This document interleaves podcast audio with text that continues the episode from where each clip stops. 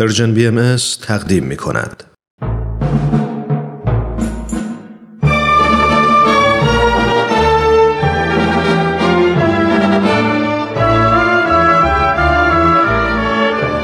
رادمردان جاوید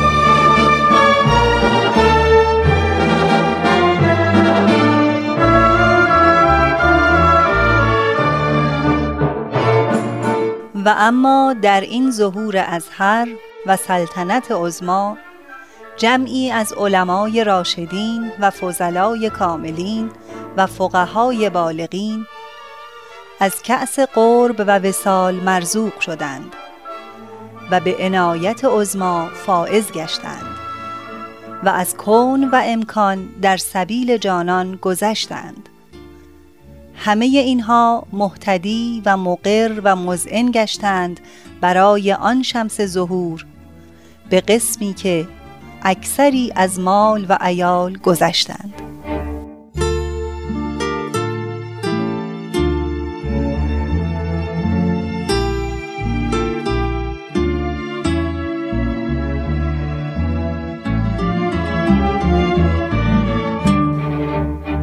دوستان عزیز، درود بر شما. من ترانه هستم.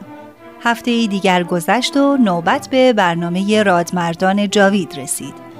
برنامه‌ای که سرگذشت تعدادی از روحانیون و علمایی که به آیین بهایی ایمان آوردند بررسی می‌کنه. آنان که هر کدام در زمان و در محیط اجتماعی خود از مقام و موقعیت ویژه‌ای برخوردار بودند و پیروان و مقلدین بسیاری گرد اونها جمع شده بودند و از فیض دانش و علم ایشان بهره ها می بردند. اما به محض روبرو شدن با آیینی که مدعی بود الهی است و جهانی، از پژوهش و جستجوی منصفانه نهراسیدند و تا رسیدن به نتیجه قطعی از پای ننشستند. این برنامه بخشی از تاریخ ناشناخته و عمدن مهجور مانده سرزمین ما ایران رو بررسی میکنه. امروز هم بخشی دیگر از شرح حال جناب ابوالفضائل گلپایگانی رو میشنوید. لطفاً با ما همراه باشید.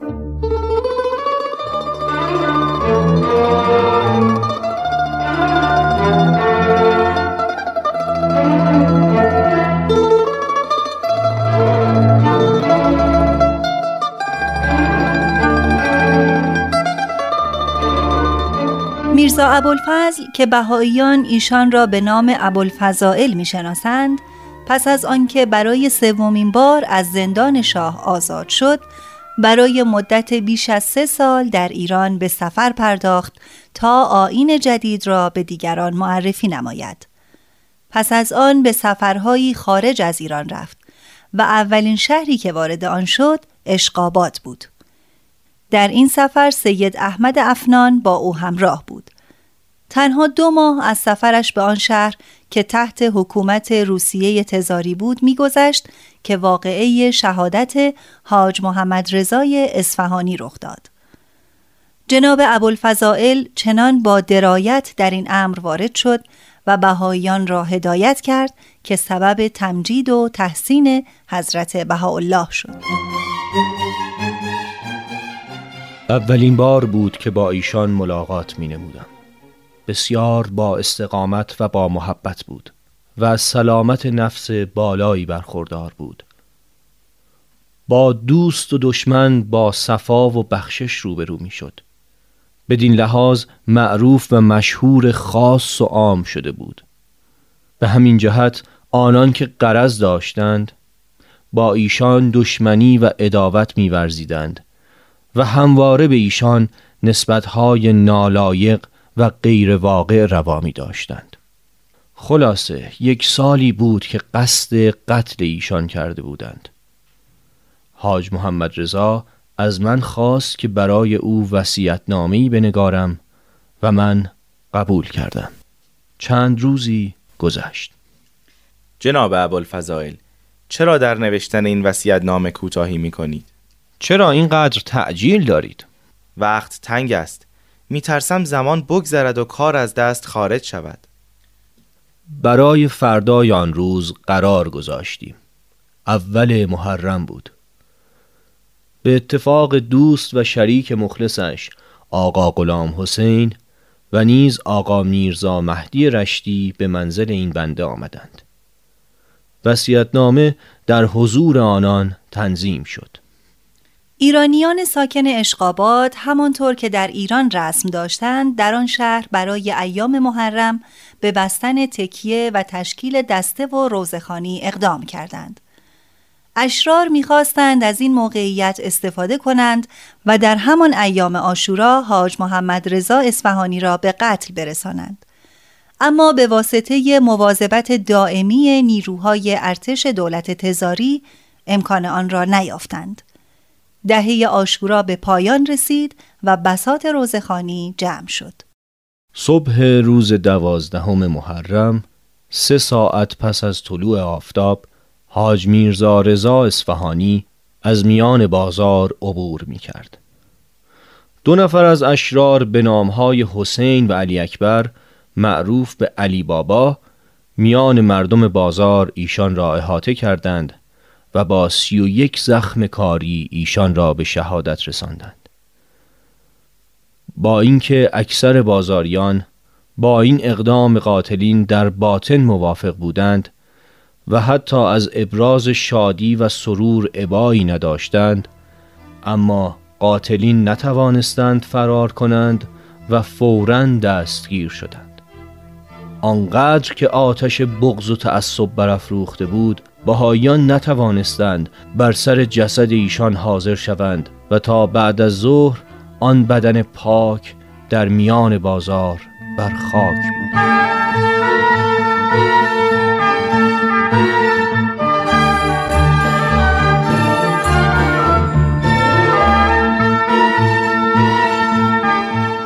سرانجام به همت چند نفر از نیکدلان مشهدی علی حیدر بر سر جسد حاضر شد و به اصرار زیاد از حاضران خواست تا در حمل جسد همراهیش کنند. هیچ کس قبول نمی کرد تا اینکه 1 نفر داوطلب شد و جسد را تا کاروانسرا به دوش کشید و البته در تمام راه متحمل صدمات بسیاری از جانب اشرار شد که او را مورد لعن و طعن قرار می دادند. به هر زحمتی بود توانستند جسد را غسل دهند و در خارج از عشقآباد به خاک بسپارند.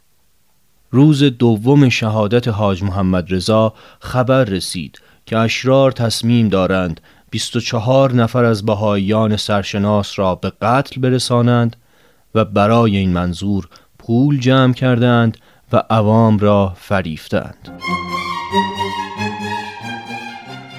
خلایق، این کار دین است. ما مسلمانیم و رعیت ایران. دخلی به دولت روسیه ندارد که در این کار مداخله کند. گروهی از اشرار با اسلحه در میان بازار ریختند و به چند تن از تجار بهایی حمله کردند، اما نتوانستند کاری از پیش ببرند. دیگر کار بسیار سخت شده بود. با چند نفر از بهائیان به ملاقات ژنرال قمروف رفتیم که حکمران خوارزم و مرو بود. این بنده و آقا میرزا عبدالکریم اردبیلی به حضور ایشان رسیدیم. مترجم ایشان میرزا احمد بیک از اهالی قفقاز و سنی مذهب و بسیار نیکخوی بود. آقایان، به جناب ژنرال اینطور گزارش کردند که مقتول حاج محمد رضا نسبت به ائمه اسلام اهانت کرده. این 2 نفر هم تحمل شنیدن نداشتند و او را به قتل رساندند و به محبس رفتند. استدعا می کنم خدمت ژنرال عرض کنید بیش از 8-9 سال است که این طایفه در عشقآباد به تجارت و رعیتی تحت فرمان دولت روسیه اشتغال دارند. تصدیق می کنید که در این مدت هیچ امر خلاف قانون و سوء رفتاری از ایشان مشاهده نکردید. با اینکه جناب شهید را با ظلم و بی هیچ تقصیری به قتل رساندند، اما این طایفه بنابر شکایت نداشتند، زیرا به درایت اولیای امور مطمئنند. اما حال دیگر کار از صبر و مدارا گذشته، خبر دادند عده‌ای قصد دارند تا جماعتی از بهائیان را به قتل برسانند. ژنرال میپرسند آیا شما به امامان اسلام معتقد هستید یا نه؟ آیا در حق ایشان بد میگویید یا نه؟ به ایشان عرض کنید این طایفه حتی در حق دشمنان خود اجازه بدگویی و سب بلند ندارند، چه رسد به بزرگان دین و برگزیدگان حضرت پروردگار. دلیل آن همین است که اگر ما العیاذ بالله نزد مسلمانان از ائمه اسلام بد بگوییم، پس نزد دیگر ملل که مسلمان نیستند لابد با جرأت بیشتری بد خواهیم گفت. من در این سامان با بسیاری از بزرگان روسیه و ارامنه ملاقات کردم. می توانید از آنان پیگیری کنید که روش ما در زمان ذکر اسامی بزرگان دین از هر طایفه که باشند چگونه است؟ آری، ژنرال آگاهند که شما در حق احدی بد نمیگویید. میفرمایند که کتب شما را دارم و از عقاید شما بیخبر نیستم. اما ممکن است انسان در زمان غلبه خشم و غضب کلمه‌ای بر زبان آورد که مخالف معتقدات خودش و قومش باشد. این هم اتفاق نیفتاده، زیرا اگر حاج محمد رضا مرحوم کلمه زشتی بر زبان آورده بود، باید آنان به حکومت عارض می‌شدند تا بر طبق قانون و عدالت به مجازات برسد. اینکه آقایان خودشان اقدام به قتل ایشان نمودند دلیل بر کذب ادعای ایشان است. درست است جناب ابوالفضل. حال شما اسامی مقصرین در این امر را بگویید تا ثبت و تحقیق شود.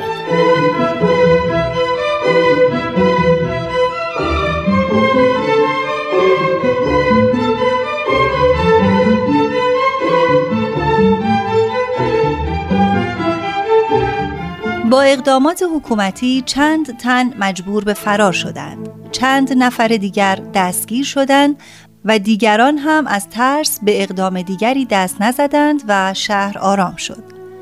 سرانجام بنا شد تا قاتلین محاکمه شوند.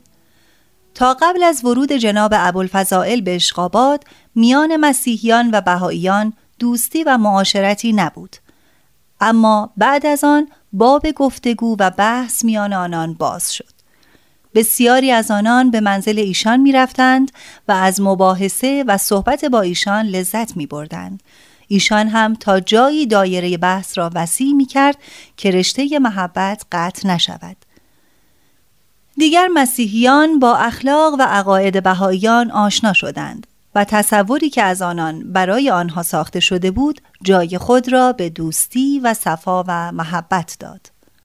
سرانجام آمرین و مسببین این حادثه همگی دستگیر شدند و این باعث ترس و وحشت اشرار شد.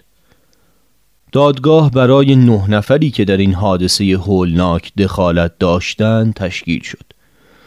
2 نفر بیگناه شناخته شدند، 2 قاتل هم به اعدام محکوم گشتند. ملا مهدی روزخان تبریزی که بر بالای منبر خلق را به شورش واداشت، تا ابد محکوم به تبعید به سیبری شد.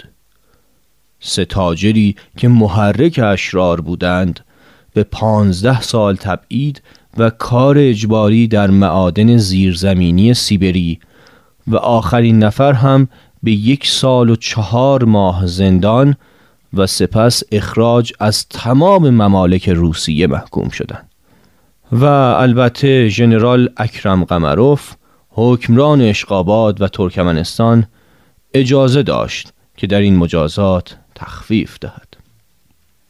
ملا احمد تبریزی، یکی از 3 تاجری که محکوم به 15 سال تبعید شده بود، از داخل زندان پیغام داد و عاجزانه درخواست کرد تا اقوامش نزد بهائیان بروند و از آنان بخواهند که برای آنان نزد ژنرال قمروف شفاعت کنند. شاید در مجازات آنان تخفیفی حاصل شود.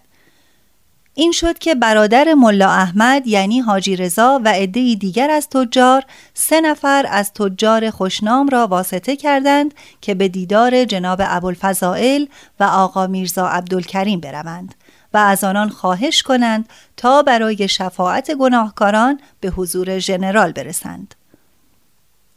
1 روز به اتفاق 3 نفر دیگر از بهائیان برای دیدار ژنرال عازم شدیم. آنجا حاجی رضا و جمعی دیگر از همراهانش را دیدیم که به قصد شفاعت زندانیان آمده بودند، اما به آنان اجازه دیدار نداده بودند.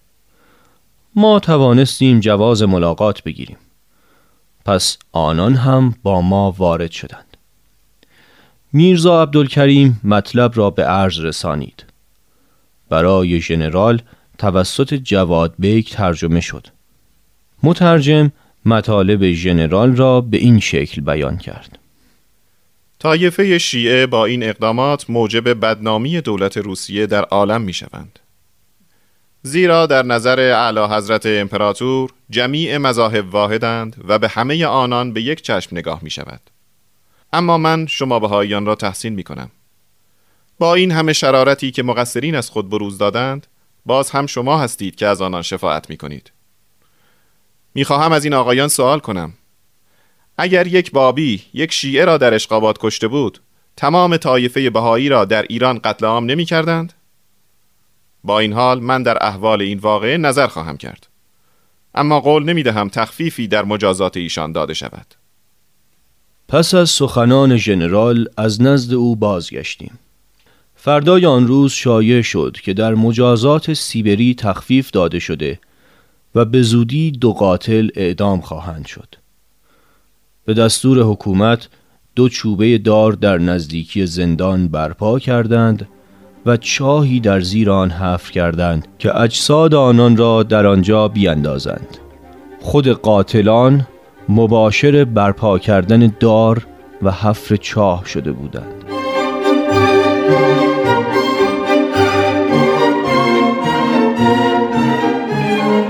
صبح روز مجازات فرا رسید.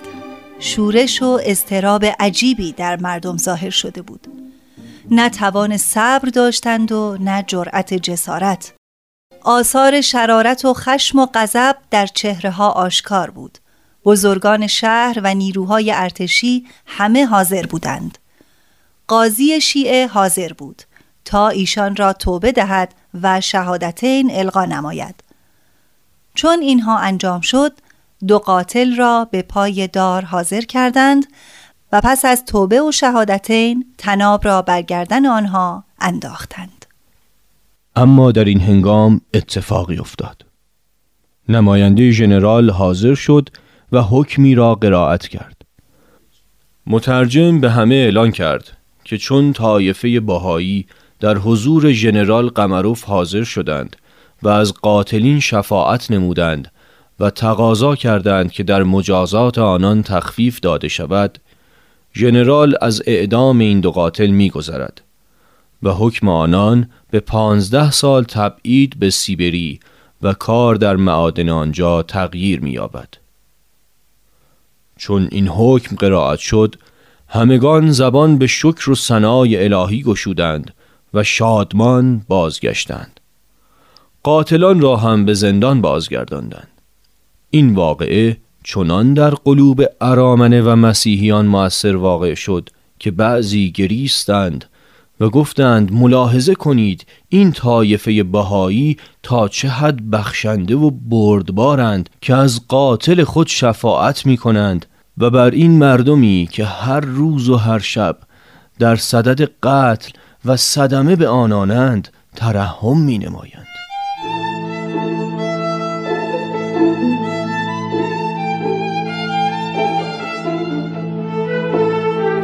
پس از این واقعه از جانب حضرت بهاءالله الواحی حاکی از رضایت ایشان از این عمل بهاییان نازل شد. از جمله در لوح دنیا فرمودند: این مظلوم در لیالی و ایام به شکر و حمد مالک انام مشغول، چه که مشاهده شد نصائح و مواعظ تأثیر نموده و اخلاق و اطوار این حزب به درجه قبول فائز، چه که ظاهر شد آنچه که سبب روشنی چشم عالم است و آن شفاعت دوستان از دشمنان نزد امرا بوده. همچنین الواح مخصوصی جهت جناب ابوالفضائل حاوی تقدیر از ایشان به خاطر اقداماتش در این واقعه نازل شده. به سفرهای خود ادامه دادم و به بخارا و سمرقند سفر کردم. در آن صفحات هم مدتی با اهل علم مباحثات و مناظراتی داشتیم تا آنکه خبر دهشتناک صعود حضرت بهاءالله رسید. نمی توانم توصیف حال خود نمایم. از شدت تأثیرات قلبی به گوشه انزوا افتادم و معتکف غم و اندوه گردیدم تا آنکه قلم حضرت عبدالبهاء مرکز عهد و پیمان الهی بار دیگر این بنده را به حرکت آورد. هوالبها چندیست که بوی خوش معانی از ریاض آن معین عرفان به مشام مشتاقان نرسیده و حرارت حرکت شوقیه شعلش به خرمن دلهای دوستان حقیقی نرسیده. معلوم است که این افسردگی و پژمردگی از شدت احتراق از فراق محبوب آفاق است و این خمودت از کثرت تأثرات در مصیبت کبرا، ولکن انوار شمس حقیقت را افولی نه و امواج بحر اعظم را سکونی و کمونی نیست. پس حال وقت شعله و اشتعال است و هنگام ندا و انجذاب. وقت آن است که چون بحر به جوش آیید و چون سحاب در برق و خروش و چون حمامه حدیقه وفا در نغمه و ترانه بکوشید و چون طیور سماع بقا در تقرد و نوا آیید.